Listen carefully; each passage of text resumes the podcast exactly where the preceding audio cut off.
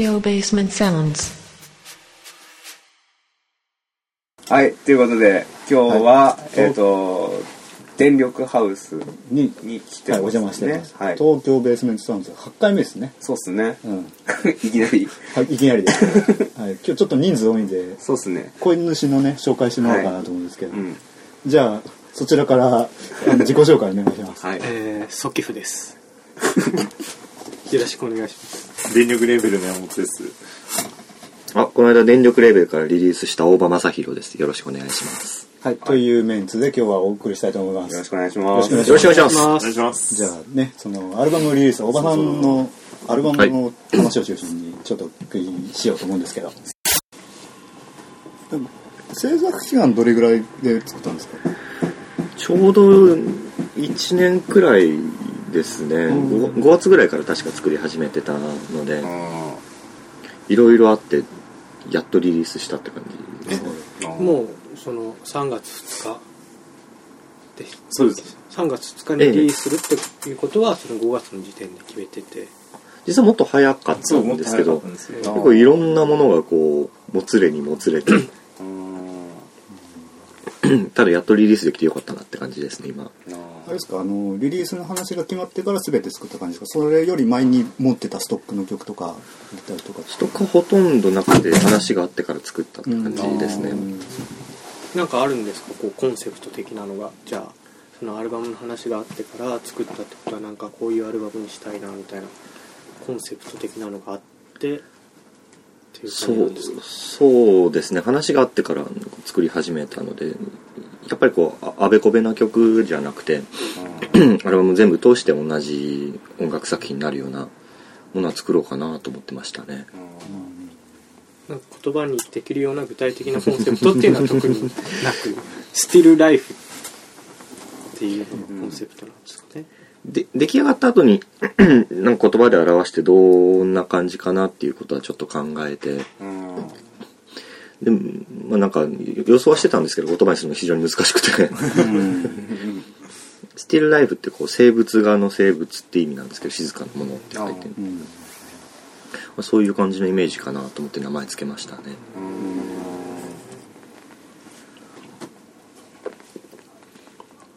なんか今回のその電力レーベルってテクノってイメージがあるけど大場さんのアルバム聞くとテクノっていう一言じゃ表せない感じがしててそのジャズの要素とかなんかいろんな、なんだろうなちょっと言葉は違うかもしれないけどフュージョンみたいなそうですね、うん、すごい匂いがあって個人的にはすごい90年代っぽい匂いしたんですよね、ええ。うん、なぜか。90年代匂いっぽい匂いっていうのはどういう感じなんかあの MIDI の打ち込みが全盛の頃の90年代だと思うんですけどその90年代ですね。うん、その生録音を作るために MIDI で打ち込んであのオケ差し替えみたいなとかするようなその譜面とか書いて打ち込んでってそのレコーダーに落とし込んでいくっていう。なんかそういうのを作ってた人のなんか作業プロセス的なところをちょっと感じたんですよ音から。うん。まあその90年代っぽさを感じるっていうのは多分僕は90年代的な音楽をこうん。う聴いて育ってきたからじゃないかなって思うんですよね。例えばどういうなんでしょうね。す全てが90年代のような気がするんですけど Massive Attack だったりとか Aphex Twin だったりとか、なんでしょう。ああとは自分がこう作曲を始めたのもやっぱり MIDI でしたし、うん。そういう全部こうシーケンスで打ち込んでいくような。それがうん多分音に出てると思いますね。うん 打ち込みするのとなんかあのいろいろ楽器やると思うんですけど、ええ。どっちが先なんですか？両方同じぐらいかなって感じですね、え作曲を始めたのは MIDI から始めたとか楽器を先にやっててとかなんですか？う作曲はあの Windows98 のすごいヘボヘボのソフトウェアで Windows98 98の95じゃなかったと思うんです。98ですね、で始めそのぐらいの頃に楽器も始めてたので多分同じ感じかななんか曲とか聴いてるとその譜面から起こした曲とかあるのかなとかいう思ったんですけど、ええ。そういうのもありますか？多分ちょっとだけあるのかないやでもあんまり多くないと思います、うん。んだ。ほとんどラップトップの上でできてきたのが多いですね。結構生音っぽいの使ってますけどあの自分で録音してですか？録音し録音したのがあのピアノを弾いたのとあとちょっとだけギターの音を録音で使ってて。そうですね。それが上に乗っかってた、うん。あとはラップトップの上で作っていくって感じですねじゃあそれ以外の生っぽい音もあのラップトップ上で。多くはそうだと思いますね、うん。さサンプリングした後にいじってるのもあるのでちょっといろいろあるんですけど、ええ。なるほどなる多分こうテクノっぽく聞こえないっていうのは もともとノイズミュージックだったりとかワールドミュージック、いろんな国の音楽だったりとかエレクトロニカだったり好き勝手作ろうかなと思ってたんですけどでもちゃんと音楽として1枚のアルバムで聴くためには何かこう軸が必要だなと思って。そういういろんなものを作るんだけどでもテクノミュージックっていう形にしようっていうのはありましたうね、ん。だからいろんな音楽に聞こえるのかなって気はします、うん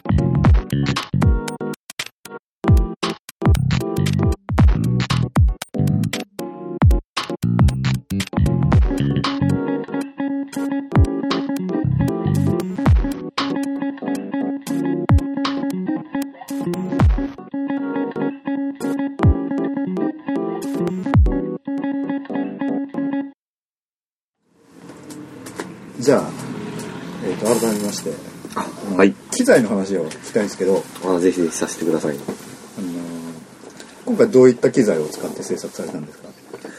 今回ですねほとんど僕のラップトップとキーボードでっていうことが多かったんですけど、ななんどちらかというとそのラップトップの中で何をやってたかの方が面白いかなって感じですね、うん。じゃああの DAW とかを基本的には？ですね。あええ。うん。機材の中で何をやってたんですか？ちなみにそのラップトップの中では。何使ってますか？ソフトウェアとか。大体こうロロジックとあのエイブルトンライブの中で作ってることが多かったんですけど今回あの音のエフェクトとかはほとんど MaxMSP で作ってて、ええ。それが多分肝かなって感じですね。どんな感じのパッチなんですか？それは。パッチ以前あのインスタレーションの作品を作った時に組み上げたパッチを使っていてあの音をリアルタイムで撮ってそれをあのグリッチさせてむか10秒前になってた音の断片が戻ってきたりですとかあと鳴ってる音がリアルタイムでアタックがある時だけちょっとエフェクトがかかった状態で返ってきたりですとか。っていうのがなんというか自分自分のスイッチじゃなくて向こうのランダムのスイッチで返ってくるようなシステムを組んでて。うん。でそのアタックっていうのはスレッショルドみたいのを設定しといて何デシ以上に来たらそのエフェクトがかかりますよみたいな感じなんですか？そそうですそうです。それの上にさらにあのだいたい前にこのぐらい動いてたら止まるみたいないろんなスイッチが入ってるんですけどね。それって結構予想できます？こうなるんじゃないかみたいな。全く予想できないですね。予想できないんですけど一応音楽的な感じでなるようには作ってるのでうん。ほとんどなんかラップトップの向こう側の誰かとセッションしてるような感じああーなんかその不確定要素的な、ええ。うん。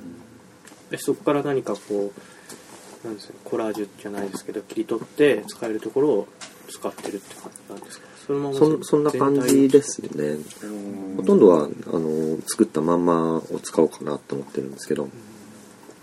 一曲ピアノを弾いた曲が 本当にそのパラメータだけ動かしながらピアノを弾いた曲があってそれがあのアルバムの最後の曲なんですけど、なかなか面白い感じにできたかなっていう感じですね。ピアノ弾いてその Mac に通して。そうそうですそうです、うん生ピアノですか？じゃなくてで AP みたいな。そうですね。あのロロジックの中に入ってるピアノの音源でキーボードで弾いたんですけど。ちょうど本当に自分ともう一人の誰かでセッションしてるような感じがやってても面白かったですね。でそれもう本当に一発撮りみたいな感じ一発撮りです何回かやって一発撮りみたいな何回かやって。ああそうそうですね。ええ。確か2つ3つくらいやってその中のいいのでっていうう感じで。んあれですか音源的には基本的にロジック中心ですか？そのエイブルトン内のそのねシンセというかええ。使ったりとかなんか使い分けあったんですか？その曲曲自体が半々ぐらいでロジックで作った曲とエイブルトンで作った曲と。どどどうでしょうね。あんまり使い分けは考えてなかったんですけど、かエイブルトン使いの人ってそのサンプルベースええ。とか、あのエイブルトン内のシンセ使って作る人がいると思うんですけど、ええ。どっち中心ですか？サンプルが多いですね、うんえサンプルの方が多いですよね。うんそうですね。えそうなっていきますよね、うん。ライブ使ってると、うん。多分そのサンプルをこう伸ばしたり縮めたりとか、そういうのが割と柔軟だったりとかするんで、そうそういう意味ではライブはすげえ使いやすいと思います、えそのサンプルっていうのは自分で撮ってきたやつでしょ？が多いですね、うん。あとはあのソフト申請で鳴らしたのを一回録音しちゃって、は細切れにしてみたいな、そうんそういうのはやっぱライブが一番やりやすいですからね。うん。い、そうですね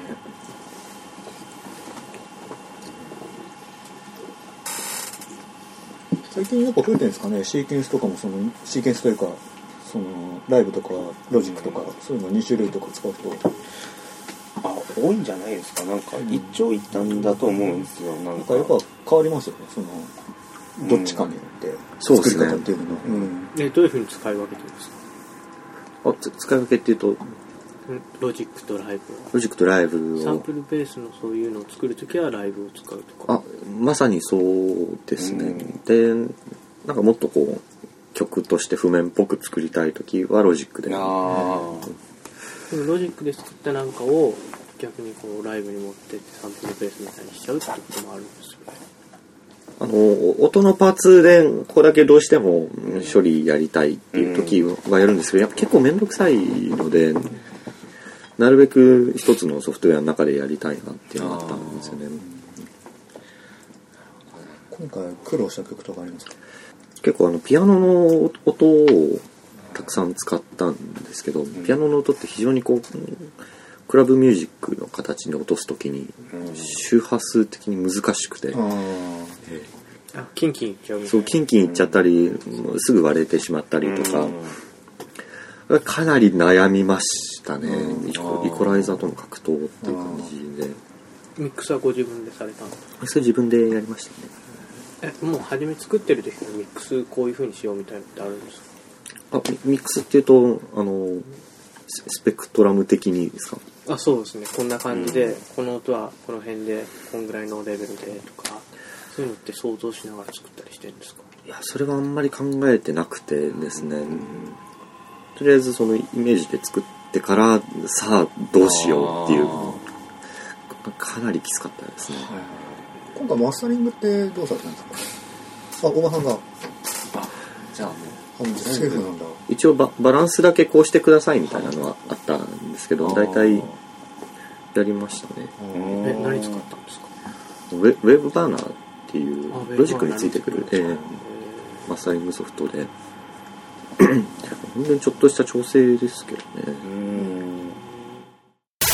こうグリッチについてすごいええ。こだわってるみたいな雰囲気がすごい思ったんですけど、ええ。話を聞いててあの大場さんにとってグリッチっていうのはどういうものというかどういうふうに捉えてるんですか？グリッチは今僕の中でもホットトピックなんですよ、なんかこう今ブリストロが来てるみたいな感じで今グリッチが来てるなはいはいなはと思ってそういうもんなんですかね今。いうん。いや世の中がどうかっていうと分かんないですけど僕の中では完璧にグリッチが。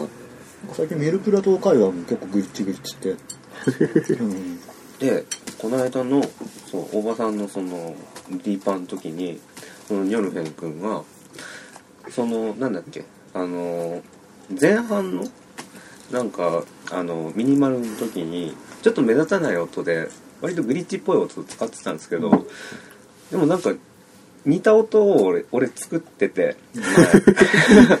あれこれ FM シンセで作ってんじゃないかなと思って何かをグリッチさせたんじゃなくて多分グリッチっぽい音を普通に FM シンセでデザインしてんだなと思って聞いてみたら、マジでそうで。なんかねあのグリッチをそのまんま使うっていうのもその来てるんですけどそれに触発されて それっぽいのを作るっていうのもなんか俺の周りで結構来てるのかもしれないなと思ってたんですよ、さっきの周波数の話じゃないですけどニョルフェンは逆にあれですもんね。周波数帯が少ないところを埋めるように曲作っちゃうう。んうんうん 初めて来ましたそんな人うん。スピーカーっていうのを。そう。なんかこうなんだろうな。すげえ断線させたりとかあの変なことして作った音っぽいんですけどでも普通にシンセシンセで 波形をだから変調させて作った音なんですよ。いや変態だなえグリッチって僕はもう今話を聞いてすごい思ったんですけど今なんか新しいグリッチの使い方っていうのが出てきたりはしてるんですか？グリッチ2つあると思ってて前ひと一つはあのだいぶ前から文脈としてある今話されてたような音としてのグリッチっていうのがあってそれはあのファイルのバイナリーをぶっ壊して音をサウンドファイルで再生してサンプリングしたりとか僕もやるんですけどそういうすごいブブツブツとかバリバリバリみたいなうん。感じがあってもでもう一つがあのお音楽の構造としてグリッチさせるっていうのがあってこう音楽のタイムラインがあったとしたらここの音がこっちにずれてモザイク状になっているぼ僕が作ったなんですかエフェクトのパッチは大体そういうのを作るパッチなんですけど。あでどっちかっていうとビジュアルの方でグリッチは最近来てるなと思ってるんですよあジャケも今回そんな感じですよね。そうそうですそうです。うん。あれはあの JPEG のファイルぶち壊すとああいう感じになったりするんですけどあれをこう綺麗にしたみたいな感じで。でそれそれがちょっと音楽的な方でも来てほしいなと思ってるんですよね。だからそそっちがどっちかっていうとこうマイブームになってる。あああでも確かになんか周りで結構面白いそのそういう流れはなんとなく感じるっす俺も。グリッチとは何かもありましたからね。うん。来るかもしれないですね。いや来てほしいっすね。なんか面白い今までに聞いた今まで聞いたことのないようなそのグリッチの使い方をしてる音楽があったらちょっと聞いてみたいですけど、うんうんうん。うんそういうのを発想してほしいな。うんそうですね。うん。うん誰？これから面白くなりそうですねそうそういうちょっとコンセプトというか目線がいくと。うん。うん。そううん。コンセプトがあるとこう音楽としても売りやすいですしね。うん。うん。よくわからないままよりも。確かに。なんか聞いたことないっていうのがもうすでに ジャンルになってる。そういうところありますもんね。ありますね。うんいや裏コンセプトとしてはなんかそういう新しいグリッチの作り使い方とかそういうのが結構今回のアルバムではそういう裏裏的なコンセプトとしてはあったんですかが結構多いですね。ちょっと前までそのいろんな国の民族音楽だったりとか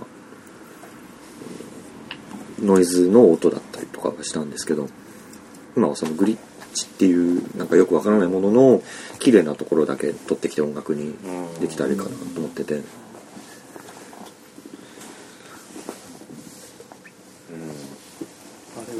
さっきのそのスティルライフっていうのがその静止画みたいなっていうふうなことだったら、ええそのグリッチっていうのはこうそこをパッて切り取ったみたいなもんだからそれを静止画を並べたみたいなねコンセプトかおおもしれないですよねいやいいですね。売り文句。先生出ちゃった。出ちゃいましたね「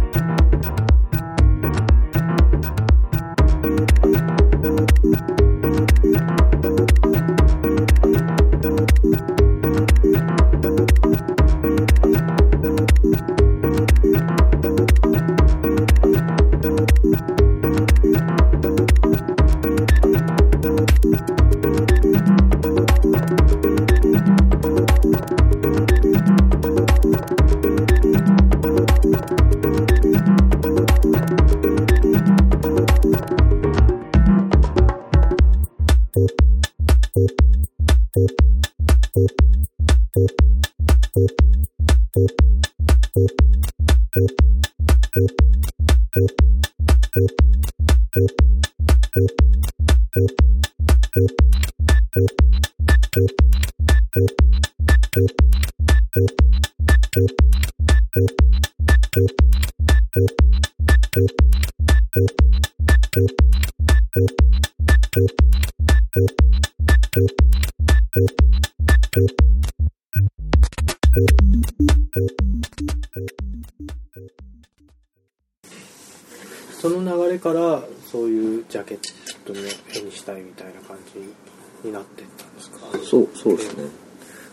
ジャケットの話になったんで、モッさんが何かあれば。あの大場さんからのコンセプトが美女とグリッチっていうコンセプトで、まあ、僕、まあ、その売るというかその、まあ、CD 屋で目立つものっていうので、割とその前々からその女の子は目立つ。なっていう話をしてて。まあ大場さんとこうハブで飲みながらその話をしてた。でその流れで、まあ、そのグリッチが入ってきて、まあ今回のジャケットになったっていうのが、かっこいいっすよねあのジャケット。いやかなりかっこいいと思いますね、当初はやっぱこう美女ジャケットにするつもりだったんですけど確立させた方がいいだろうなと最初はそのおばさんからこんな感じでいきたいんですよって見せられたのが R&B のそのこ女の子の女性のボーカルとマイクがあるっていうジャケットを見せられて、結構セクシーなやつ。そうセクシー。なやつで今回はまあなんかセクシーというよりはなんですかね。なんかもっとその生生命というかそういう躍動感っていうのはすごく少なくなったジャケかなと思いましたけどね、その最初のその大場さんが言ってたそ,、ねの活力っていうよりはもっとなんか無機物に近い。そうですかね。確かに無機質な。今回デザインはどういう方が？デザインはあのニョルフェンと同じ山崎正史おおで継継続してやってそのコンセプトともにその先ほど言った。ちょっと集まって話をして、うん。写真の使い方だったらあとグリッチ処理も全部お願いしてて、最初でもグリッチじゃなくてもうジャケットそうですね。構図はできてた状態でちょっとおばさんからグリッチ行きたいっていう話を結構な何度もいやもうちょっとこうしてくれみたいな言ったんで申し訳ないなと思いながら。確かに調整難しそうなジャケだなと思いましたね。そうですねすごいかっこいいけど、うん、苦労したんじゃないか結構苦労かけちゃったなって感じですね。ただそれそれだけのものが一応できたかなと思うんで。今度あれですよね。iTune からもう活動されるってことですかね。4月2日。4月2日に。2日で。iTune から。はい。なんて検索すると出てくるんですか？いやもう大場正弘大場正弘出てくるる多分多分まだ確認してないけど誤色がなければ。誤色がなければ。小川さんあれですよね。その自分の名義以外にも活動をしてるんですよね、ええ。いろんなところで。うん、なんかネットレベルからとかも出してる。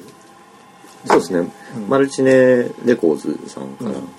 三毛猫ホームレスっていう名前で、友達と一緒にうんいろんなリリースをさせてもらってますね。なんか役割あるんですか？その2人でやってるんですよね。そうですね。一応どっちがどっちの曲を作ってるかみたいなのはなんとなくこう言わない感じになってるなるほどなるほど。ど だいまあ大体こう2人で曲作って、うん僕が DJ やって相方がパフォーマンスしてる、なるほどなるほど。なんかマルチネ全体的にイメージ的にすごいポップなイメージ。ええ。でなんかすごいトラック聞かせてもらったんですけどすごいクロートっぽいトラックにそのポップな ちょっと狂った要素が乗っててすごい面白いなと思ってて。いやそうなんですよ。あの最初に三毛猫ホームレスってのを始めた時に、いやこれからはダウナーアニメだろっていう ちょっと相互理解があって、まあ、今ちょっと違うんですけど、うん。やっぱ面白いことを突き詰めていくとああなるのかなって。どっちが先だったんですか？そのマルチネから声がかかってそのユニットを始めたのかなんかそれやっててマルチネから。あもうもともととりあえずこう曲を作ってでニコニコ動画にアップロードして終わりだったんですけどで途中で声かけてもらったのか声をかけたのかわ忘れちゃったんですけどうん。いろんな縁があってうん。それ以来ずっと一緒にやってるって感じですね。うん僕らもネットレビューやってて始めるまでそんな国内のレビュー知らなかったんですけど、なんか去年ぐらいからすごい乱立して増えたとかいう話も聞いてよく聞きますね。うん、ネットレビュー最近元気あるんだなというイメージなんですけど。いやもうみんなお金なくなってきてるんじゃない 今後もなんか予定あるんですか？ネットレビューとかの。ね、あ一応あのリリースがあるんですがちょっとあのいろいろ不謹慎だったんで しばらく待とうかなと思って。なるほど。それもマルチネからですか？あマルチネですね、結構マルチネ以外だと、まあ、いろんな問題があったりして結構難しいところはあるんですよね、うん。こうネットレベル以外っていうのと。マルチネすごいですよね。いやすごい勢いですね。勢いが確かにこうし小窓君あの社社長を見てると、まあ、なんかやるだけのことはややってるから成長するだろうなっていう気がするんですけどね。なんか僕らから見るとすごいなんか20代前半とかえのここすごいもうコミュニティできてすごい勢いがあってパワーがあるなってすごい感じてて。なんかねなんかなんだろう。僕らの世代に比べるとちょっと違う新しいね攻め方っていうかそうですね。うん。スタイルも新しいと思っててなんかなんだろうないろんな要素あるし基本ポップだと思ってて、ええ。それだけどなんかいろんな要素をねもう。とにかくジャンジャンクっていうとちょっと誤解あるかもしれないけど。音楽100%っていうわけでもなしにだからそれ以外のなんか多分なんだろうな要素って結構ついてきてると思うんですよ、うんなんか音楽だけの本気度じゃなくちょっと遊びがすごい強くて。他の要素がすげえいっぱい入ってて、そういう意味だと多分なんか取り込みやすいのもあるし、うん。そう。でやっぱ盛り上がりやすいのもあると思う、まマジでどっちかというとその僕みたいなネットノバドの世代がうん。あんまりこうちゃんとしたコミュニティがなかったところにこうさだったりとかん。ダンサブルだったりとかうん。そういうすごい分かりやすい中心性でこうつなぎ止めてでコミュニティを作ってきたのがやっぱ僕は一番すごいなと思ってて。そうだと思います。なんかそのジャンルでその分けるんじゃなくてそうとりあえずフィルター1個通してあともう全部もう一緒に全部出しちゃうみたいなそういう勢いってすごい強かったですよね。やっぱりあのニコニコ動画とかのつながりってあるんですかね？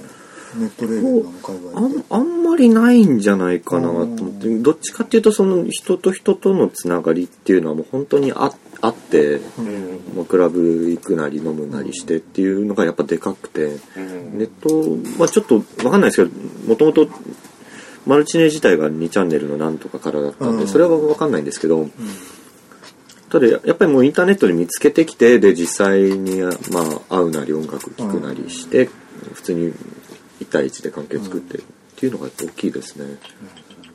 僕もちょっと意外だったんですけど。そう。じゃあ小野さん 今後の予定とかあれば。であの4月の30日にですねえーっと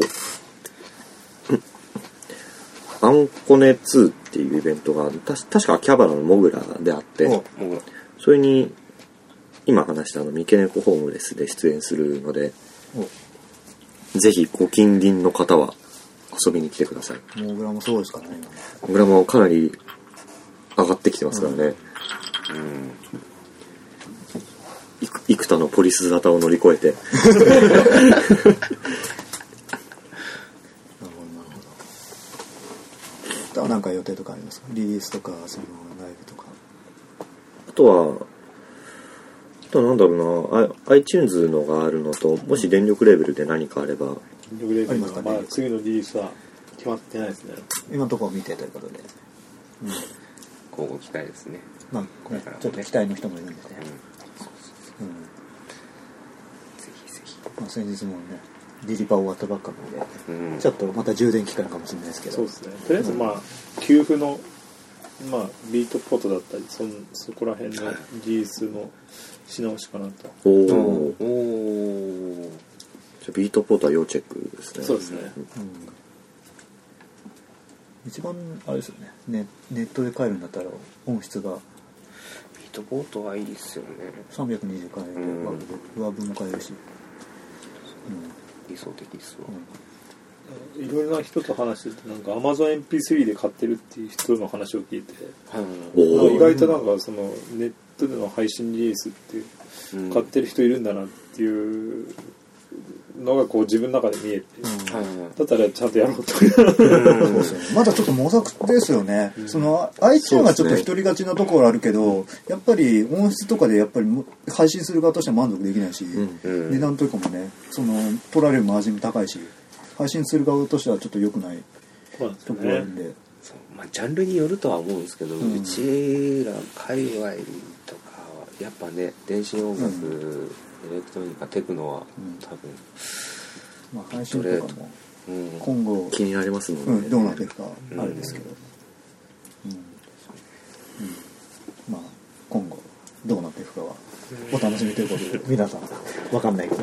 ね。誰も分からないところで、ぜ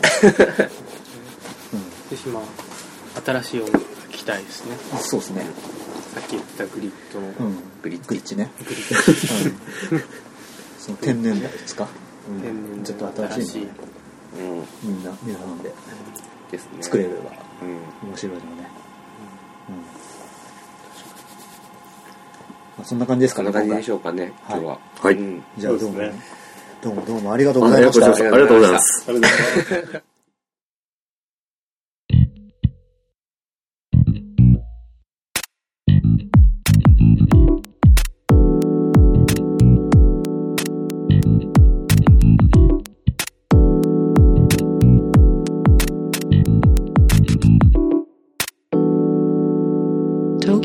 Sounds」